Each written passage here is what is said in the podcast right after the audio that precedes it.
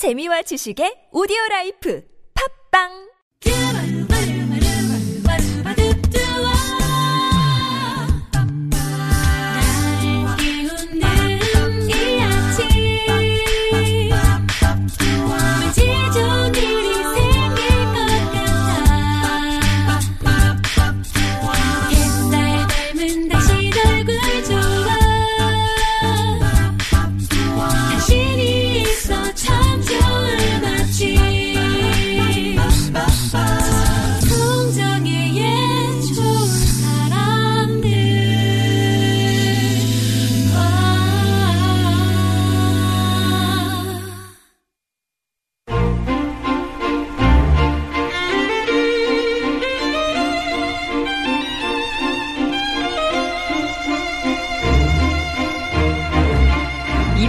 나오면 재밌을 거야. 아, 이 감독 영화라면 볼만하지?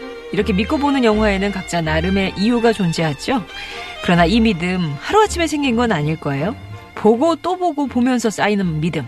그 첫 단추를 끼울 영화들을 소개합니다. 김세윤의 영화를 만나다. 영화 읽어주는 남자 김세윤 작가 오셨습니다. 안녕하세요. 네, 안녕하세요. 예. 지난주에는 하, 그 저희 공개 방송 때문에 네. 쉬었고 네. 그 사이에 영화가 많이 쌓였을까요? 음, 조금 쌓였습니다. 어떤 작품 골라오셨어요, 그 봉자? 그 사이에 조금 쌓인 그 조금 쌓인 작품 중에 한 편을 가져왔고요. 예. 아마 이미 개봉을 했기 때문에 보신 분들도 있을 거고, 어, 개봉 첫 주에도 꽤 많이 보셔서 음. 약간 이제와 소개하는 게 뒷북인 것 같기도 하지만, 그래도 아직 모르는 분이 있을 것 같아서. 네. 그리고 망설이는 분이 있을 것 음, 같아서 음, 음. 가져왔습니다. 한국 영화고 제목이 암수살인. 네. 네. 저도 망설이는 1인입니다. 네. 예. 망설이시는 이유가 뭔가요? 잔인할까 봐. 응.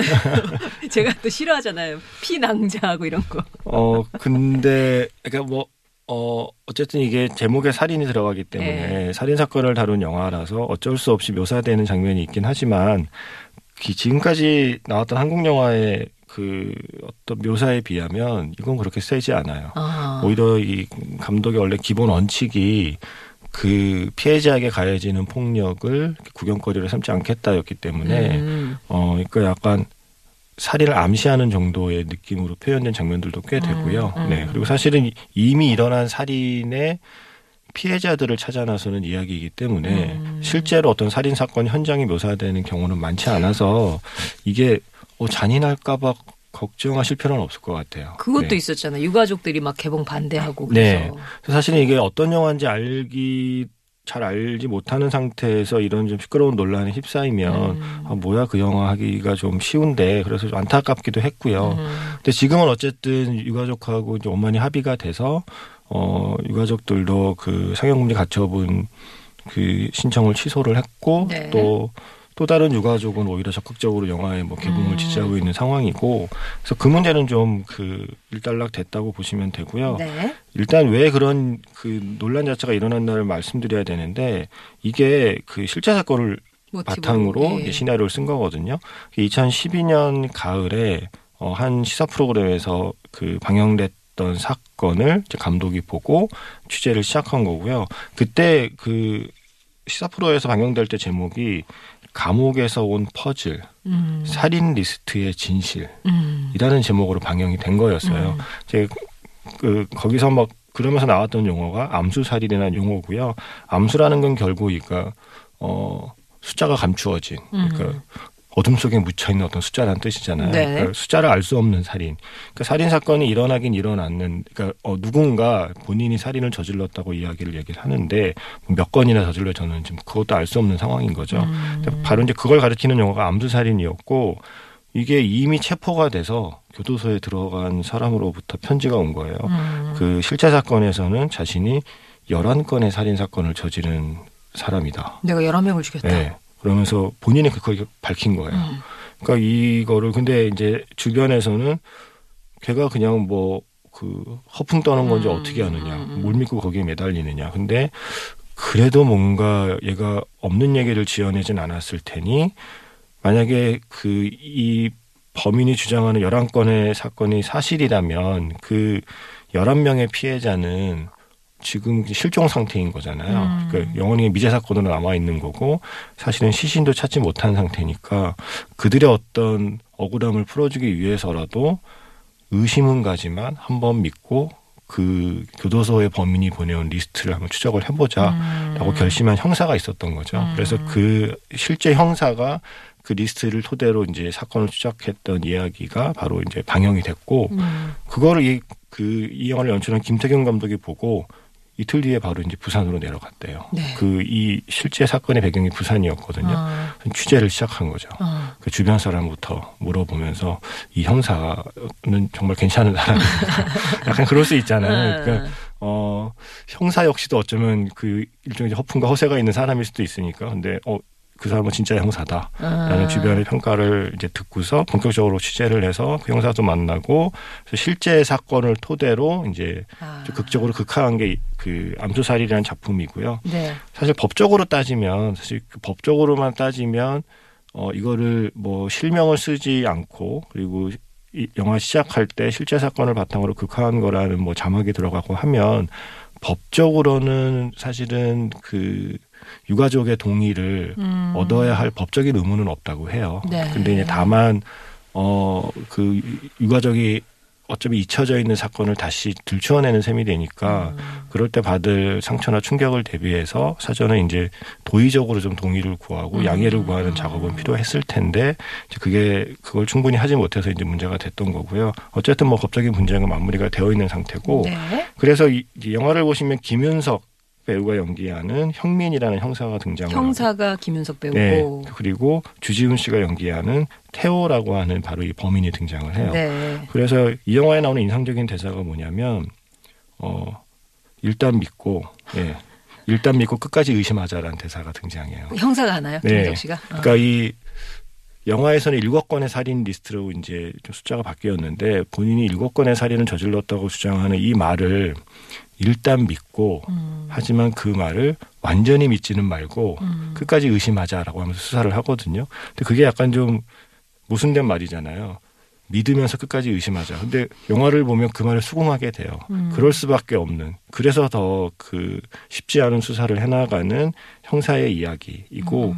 이게 이제 기존 우리가 알고 있는 스릴러물하고 다른 거라면 보통 스릴러물은 범인을 잡는 이야기죠. 네. 어, 범인이 누구일까? 음. 그러니까 범인 자체가 누구일까를 추적하는 스릴러가 하나 있고 또 하나는 범인이 누군지는 이제 좀 시작부터. 밝혀놓고 음. 그 범인을 어떻게 잡을까를 이제 풀어나가는 이야기가 있죠. 가령 뭐 추격자 같은 게 이제 그런 케이스일 텐데, 아. 근데 이 영화에서는 범인은 이미 나왔잖아요. 하고 심지어 들어왔어요. 예, 범인은 범인은 이미 또 잡혀 있잖아요. 네.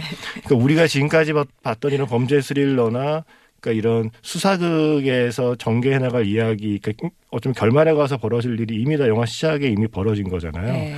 그렇다면 이 영화는 무엇으로 이야기를 이끌어가는가 하면 범인이 아니라 피해자를 찾는 이야기인 거죠. 음. 그러니까 이러한 좀 지금까지와는 좀 다른 접근법이 이 영화를 이 단어를 쓰는 게 적절할지 모르겠지만 이 영화를 재밌게 보게 만드는 음, 독특하게 예, 만드는. 그러니까 그 사실은 그 좋은 스토리텔링이라고 생각이 들어요. 그러니까 우리가 음. 지금까지 한 번도 이런 식의 스릴러를 본 적은 없지 않은가라는 생각을 저도 하면서 봤거든요. 음. 범인은 이미 잡혀 있는데 피해자를 찾기 위해서 그 수사를 해나가는 형사와 그 형사를 지켜보는 관객이거든요. 음. 근데 이게 나중에는 처음엔 그냥 그 장르 영화로서 범인 그러니까 피해자를 하나하나 밝혀내고 그 본인이 저질렀다고 주장하는 이 말이 사실인지 아닌지를 하나하나 이제 그 밝혀나가는 과정을 보는 것도 음. 사실은 영화를 보는 재미이기도 하지만 어 이 영화는 묘하게 사람 마음을 움직이는 그 후반부가 있어요. 아, 그게 뭐냐면 모두가 사실은 이게 뭐 별로 이렇게 득이 없는 수사거든요. 음. 이건 뭐 자칫 잘못하면 그냥 그 범인에게 놀아날 수도 있는 수사고 그래서 굳이 뭐 내가 이거 한다고 해서 크게 뭐 빛을 보는 것도 아닌데 왜 이 수사에 매달리느냐에 대해서 이 김석 배우가 연기한 형사가 하는 말들이 있어요. 그게 뭐냐면 내가 아니면 누가 예, 내가 아니면 누가 이들을 찾아줄 것인가에 대한 이야기이고 마지막에 이제 김윤석 씨가 이렇게 그 피해자들을 찾아다니면서 혼잣말 하는 게 있어요. 어디 있노니? 네. 무서운데요? 그러니까 어디 그 있을까? 예. 근데 그게 그 약간 무서운 의미의 말이라기보다 약간 안타까운 말인 거죠. 음. 그러니까 그 누구의 어떤 억울함을 그 풀어주고자 하는 마음 같은 게. 영화에 담겨 음. 있어서 스릴러인데 좀 따뜻해요. 네. 그런데 또 주지훈 씨가 연기할 때마다 심지어 감독이 무슨 표현을 썼냐면 주지훈 씨의 연기를 보고 패주고 싶었다는 감독이 하더라고요. 아, 아 정말 잘해요. 예. 그러니까 어. 저는 그 어떤 주지훈 씨가 지금까지 보여준 연기 중에서도 어쩌면 가장 좋은 평가를 받을 연기가 아닐까 싶고 예. 영화를 보고 있으면 그냥 주지훈 씨가 형사를 갖고 놀때 아, 사실 관객도 같이 갖고 노는 느낌이 드는 거죠. 예. 그래서 약간은 거기에 또 이렇게 든든하게 리액션을 받쳐주는 또 김윤석이라는 배우의 존재감이 있고 해서 사실 이 두 배우의 연기를 보는 것만으로도 음. 저는 정말 영화를 그 식상하지만 그런 표현 쓰거든요. 시간 네네네. 시간 가는 줄 모르고 봤다. 그런 의미에서 저는 시간 가는 줄 모르고 봤고, 그러니까 많은 한국 범죄 스릴러가 그동안 저질렀던 어쩌면 좀 간과했던 것 중에 하나가 음, 피해자의 고통을 가벼이 여기는 태도 그리고 음. 피해자의 어떤 피해 혹은 살인 자체를 영화의 장르적인 재미의 도구로만 쓰- 쓰는 태도 등등이 저는 사실 약간 부담스러울 때가 있었거든요. 음. 근데 이 영화는 오랜만에 그 음. 그러한 태도, 그러니까 피해자들에 대한 어떤 존중을 일치한 태도로 영화를 만든 게 느껴져서 네. 그게 좋았고 다만 아쉬운 건 영화 속의 그 태도가 영화를 만드는 제작 과정에서부터 시작이 되었으면 좋았겠지만 아, 그건 아마 좀 꼼꼼히 챙기지 못한 실수를 아마 그 제작사도 이- 인정을 했고요. 예. 그러니까 이런 장르가 왜 왜 재밌냐면 수사극의 재미는 결국 관객도 같이 수사를 하는 거거든요. 그러니까 어 이런 영화 중에 잘 만든 영화가 왜 잘 만드는가 음. 그런가를 잘 한번 생각해 보시면 영화 속의 형사가 뭔가 새로운 사실을 알아낼 때그 음, 형사가 알아낸 새로운 사실은 관객도 기뻐요. 그러니까 관객도 그 형사가 알아낼 때 음. 동시에 알아낸 사실일 때가 재밌는 거예요. 음, 그런데 그거를 좀 약간 별로다 싶은 영화의 특징이 뭐냐면 관객이 모르는 걸 사실은 형사는 알고 있었는데라고 하고 아. 나중에 뭐가 툭 툭 나, 나온다거나 아, 관객에게 주어지지 않은 어떤 단서를 그냥 갑자기 하늘에 툭 떨어진다거나 아, 이런 식의 게 나올 때 약간 좀 배신감을 갖는 거거든요. 관객에게 역할을 줘야 되는군요. 그렇죠. 그러니까 어, 그 이거를 뭐 운전에 비유한다면 최소한 관객을 조수석에 앉혀야 되는데 음. 관객을 뒷자리에 앉히고 가는 어떤 스릴러에서 느끼는 어떤 소외감 같은 게 사실 음. 관객을 갖게 되면 관객이 갖게 되면 그 저 같은 경우는 그런 장 그런 영화를 볼 때 약간 재미가 떨어지거든요. 음. 그게 특히 이제 이런 형사가 주인공의 수사극의 경우에는 암수살이는 저는 정말 조수석에 앉아 있는 기분 아, 그리고 때로는 약간 운전석 그러니까 핸들도 몇 번 잡게 해주는 듯한 기분 예. 그 형사가 정보를 알 정보를 새로운 정보를 취득할 때 관객도 바로 그 같은 시점에 정보를 취득하고 음. 형사와 함께 그 사건을 하나하나 추적해 나가는 느낌을 갖게 해주는 이야기 아. 구성이라서 저는 그래서 암수살인이 영화적으로는 재미있고 영화를 보고 나서는 사실은 영화 속 형사의 마음을 다시 한번 떠올리게 되는 거죠. 음. 그렇게 억울하게 죽어간 피해자의 존재를 누군가는 기억하고 그 피해자를 밝혀내려고 할 때 느끼는 지켜보는 사람의 고마움 같은 게 영화가 끝난 뒤에 좀 마음속에 남습니다. 아, 그러면은 김윤석 씨 배우가 이제 형사고 네, 주지훈 배우가 그 범인이고 네 문정희 배우는 어떤 역할이에요? 검사입니다. 아 네. 검사. 근데 이 역할이 또 중요하거든요. 경찰이 열심히 그쵸, 그 그쵸. 형사가 수사를 해오긴 했지만 이 그러니까 수사 지휘권을 갖고 있는 검사가 아. 뭐야 뭐 범인이 한 그렇지. 말만 믿고서 어떻게 수사를 해라고 그냥 무시하면 또 경- 수사 자체가 안 되잖아요. 네. 근데 그렇다고 무- 무작정 또 수사를 허락할 수도 없고 그러니까 무작정 수사를 지휘할 수도 없고 그래서 그 약간 미묘한 아. 경계에서 사실 조금씩 갈등하면서 그 이- 그게 긴장감을 잡아주는 역할을 네. 문정희 씨가 중요한 역할이네요. 네. 예, 암수살인 개봉작으로 만나봤습니다. 자, 그러면 교통정보 듣고 와서 어제 영화 또 함께 만나볼게요. 금요일은 영화 이야기로 함께합니다. 김세윤의 영화를 만나다. 이 주의 개봉작으로는 신고도 시체도 실체도 없는 생생한 범죄 실화를 담은 영화 암수살인 만나고 왔고요. 함께 볼 어제 영화는 어떤 키워드로 골라오셨을까요? 어 이게 사실은 노래 가사에서 따온 건데. 어. 네. 사실을 말해줘. 난 말해줘. 아 말해줘 진우션의 말해줘 이게 사실을 왜냐면- 말해줘 예, 왜냐면 사실을 말해줘가 키- 키워드고요. 이게 암수살인을 보고 있는데 뭔가 약간 보는 한 1시간쯤 지났을 때부터 뭔가 약간 쎄한 느낌이 드는 거예요. 음. 아.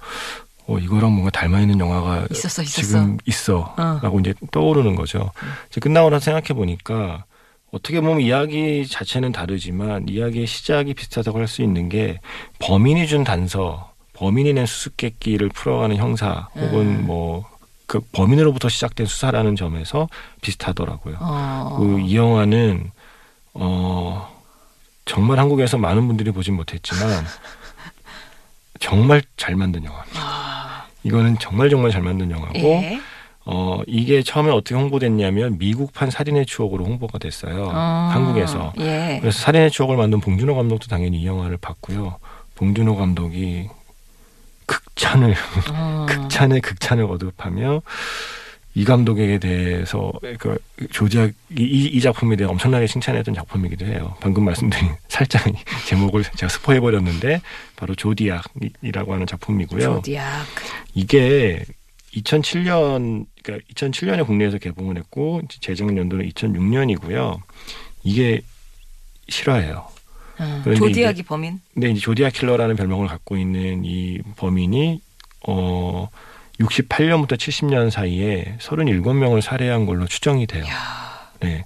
그런데 이 그 범인이 왜 왜 유명해졌냐면 어 샌프란시스코 신문사에 어느 날 편지를 보낸 거예요. 1969년 기록했던 69년 8월 1일에 이제 편지가 왔다고 해요. 음. 어떤 이상한 암호 같은 걸 만들어서 암호를 만들어서 보내면서 신문 일면에 음. 내가 만든 이 암호를 실어라. 네. 네. 뭐 그 암호를 실어주지 일면에 않. 실으라고. 네. 예. 근데 그 일면에 자기가 낸 암호를 실어주지 않으면 앞으로 12 명을 죽이겠다.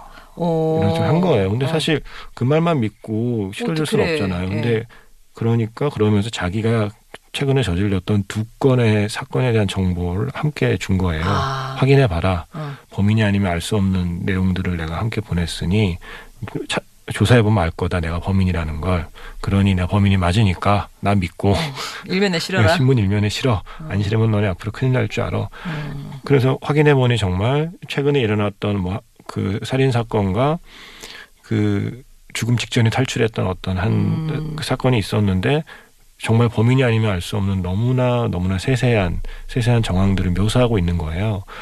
그러면서 시작된 이야기입니다. 음. 그래서 이제 이게 실제 미국에서 그러니까 왜 한국 미국판 살인의 추억으로 이제 불리웠냐면 사실은 살인의 추억이 그 이야기의 소재로 삼은 화성 연쇄 살인 사건도 아직까지 범인을 음, 음, 잡지 음. 못했잖아요. 네. 이 사건 역시 마찬가지고요. 그러니까 아. 미국에서도 연구 미제 사건으로 남아 있는 예. 사건이고 영화로 만든 게 아마 처음도 아닌 걸로 알고 있는데 어, 이 영화를 보고 있으면 그 봉준호 감독도 깜짝 놀란 거예요. 아, 이 정말 봉준호 감독의 표현을 빌리면 데이비 핀처 감독이 만든 건데 이 감독 미친 사람 같다라고 음. 이제 이야기를 하고 있는 거예요. 근데 이 영화의 그 주인공이 좀 재밌어요. 이야기 음. 그 이야기를 끌어가는 주인공이 누구냐면 제이크 질레날이 연기하고 있는 사파가예요. 음. 그러니까 신문사에 그 사파 그리는 만편 그리는 일종의 만화가라고 우리가 보통 부르는 사파가인데 이 사람이 주인공이에요. 음. 왜냐하면 이 로버트라고 하는 남자는 그림 그리는 사람이지만 취미로 암호 푸는 걸 좋아해요.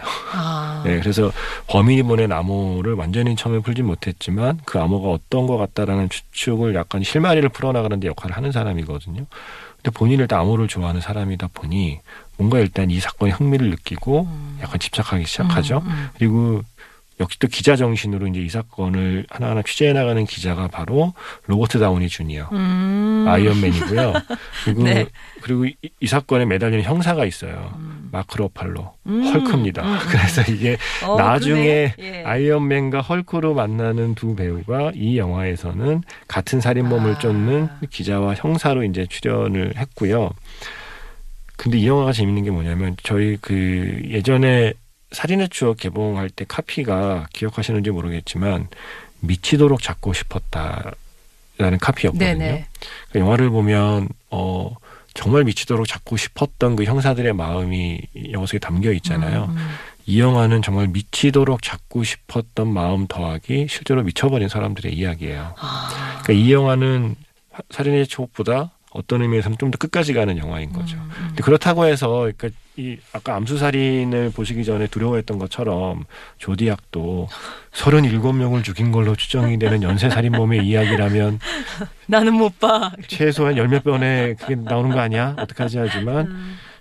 이 영화 제가 생각하는 이 영화의 장점이 그거예요. 그걸 이렇게 구체적으로 아. 세세하게 디테일하게 묘사하는 데 집착하지 않아요. 네네. 이 영화의 핵심은 범인이 얼마나 잔혹하게 사람을 죽였는가, 범인이 얼마나 치밀한 치밀한 범죄자인가를 묘사하는 게 이 영화의 목적이 아니라, 아니라 잡고 싶은 범인을 잡지 못했을 때그 범인을 쫓는 사람들이 어떻게 어떻게 망가져가는가를 그리는 영화가 핵심이라서 어. 사건 자체를 그렇게 구체적으로 이렇게 어. 우리가 우리가 이렇게 살인 사건을 다룬 많은 영화를 떠올릴 때처럼 사건 자체를 집- 묘사에 집착하지 않기 때문에 잔인한 거를 못 보시는 분들은 뭐 이렇게 걱정하실 거 없고요. 예. 다만 심리적으로 쪼임이 있죠. 그러니까요. 주인공이 이제 네. 미쳐가는 거니까 보는 사람은 어떻겠어요. 근데 이게 음. 영화라는 게 신기해요. 이게 고구마가 주는 매력이 있어요. 아. 그러니까 이게 그 그 맛에. 그 즉 이게 그, 그렇기 때문에 이게 아마 뭐 천만 영화는 되게 힘들겠지만 천만 영화라면 고구마를 열 개를 먹이고 난 다음에 사이다를 꼭 줘야죠. 그렇죠 네. 사이다 한 컵을 이렇게 주, 주면 천만이 될 수 있겠지만 그렇지 않은 영화들은 천만이 되지 못하는 대신에 영원히 길이 남을 걸작의 칭호를 얻는 거죠.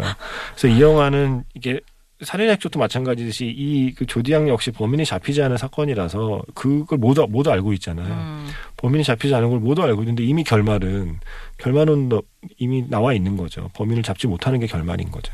그래서 그러한 결말의 단점을 끌어안고 시작한 음. 영화가 관객을 사로잡기란 얼마나 어려운가. 근데 그 어려운 걸 해내는 영화가 이 영화고 이 영화야말로 아까 저희가 뭐 조수석에 태우는 정도의 느낌은 네. 줘야 좋은 수사극, 좋은 범죄 스릴러라고 생각한다 말씀드렸는데 이 영화야말로 관객을 운전석에 앉혀두고 운전석에. 예.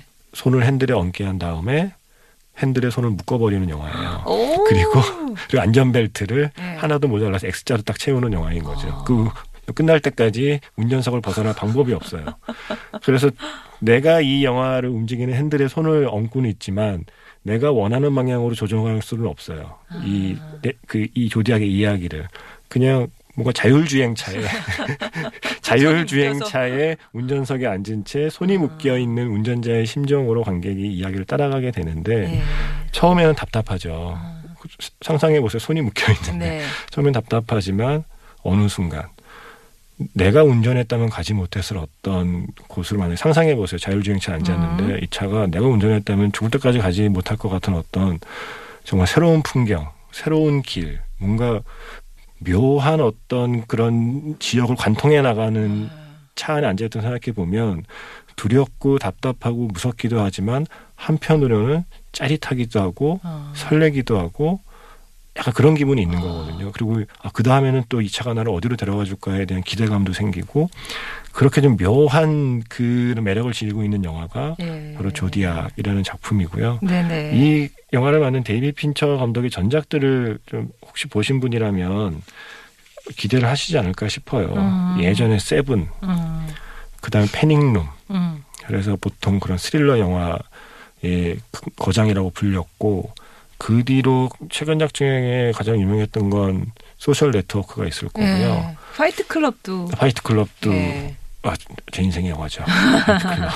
그리고 아. 나를 찾아줘. 아. 라는 영화. 그러니까 기본적으로 어떤 스릴러 구조. 그러니까 네. 소셜 네트워크 같은 영화는 그 한글로 번역하면 얼굴책이라는 그, 그 일종의 CEO의 창업 스토리를 스릴러로 만들어버린 그런 음. 그런 감독이잖아요. 기본적으로 스릴러에 대해서는 정말 타고난. 정말 정말 자유자재로 그 장르를 갖고 논다는 느낌을 주는 감독인데 이 영화야말로 이 영화야말로 그러니까 어 실제로 범인을 연기할 배우를 네 명을 캐스팅했대요. 음. 그러니까 범인이 어차피 누군지 모르고 관객으로 하여금 긴가민가 헷갈리게 만들어야기 때문에 실제 살인 사건에 무슨 묘사된 범인은 실루엣으로 나오고 하잖아요. 음. 덩치가 약간 비슷한 듯 다른 네 명의 배우를 캐스팅해서 이제 그 영화를 찍은 거죠. 음. 근데 봉준호 감독도 살인의 추억 찍을 때 범인을 세 명 캐스팅 세 명 썼다고 그러더라고요.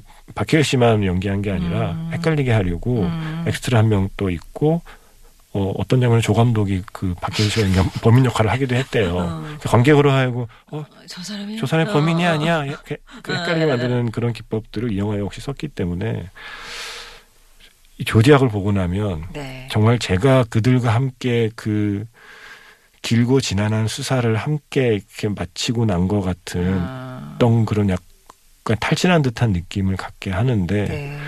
그 기분이 좋은 영화입니다. 아, 네. 고구마를 저는 분명히 고구마라고 말씀드렸습니다. 고구마라고 말씀드렸는데 묘하게 고구마가 아, 콕 박히네.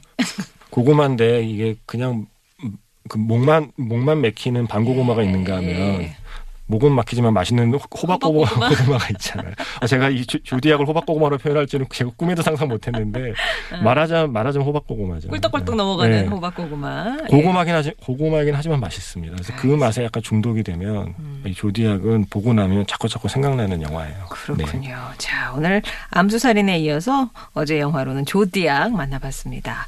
자, 그러면 여- 어, 영화 조디악 엔딩 크레딧에 흐르던 도노반의 헐디 걸디맨 들으면서요. 김세윤 작가와 인사 나누도록 하겠습니다. 감사합니다. 네, 고맙습니다.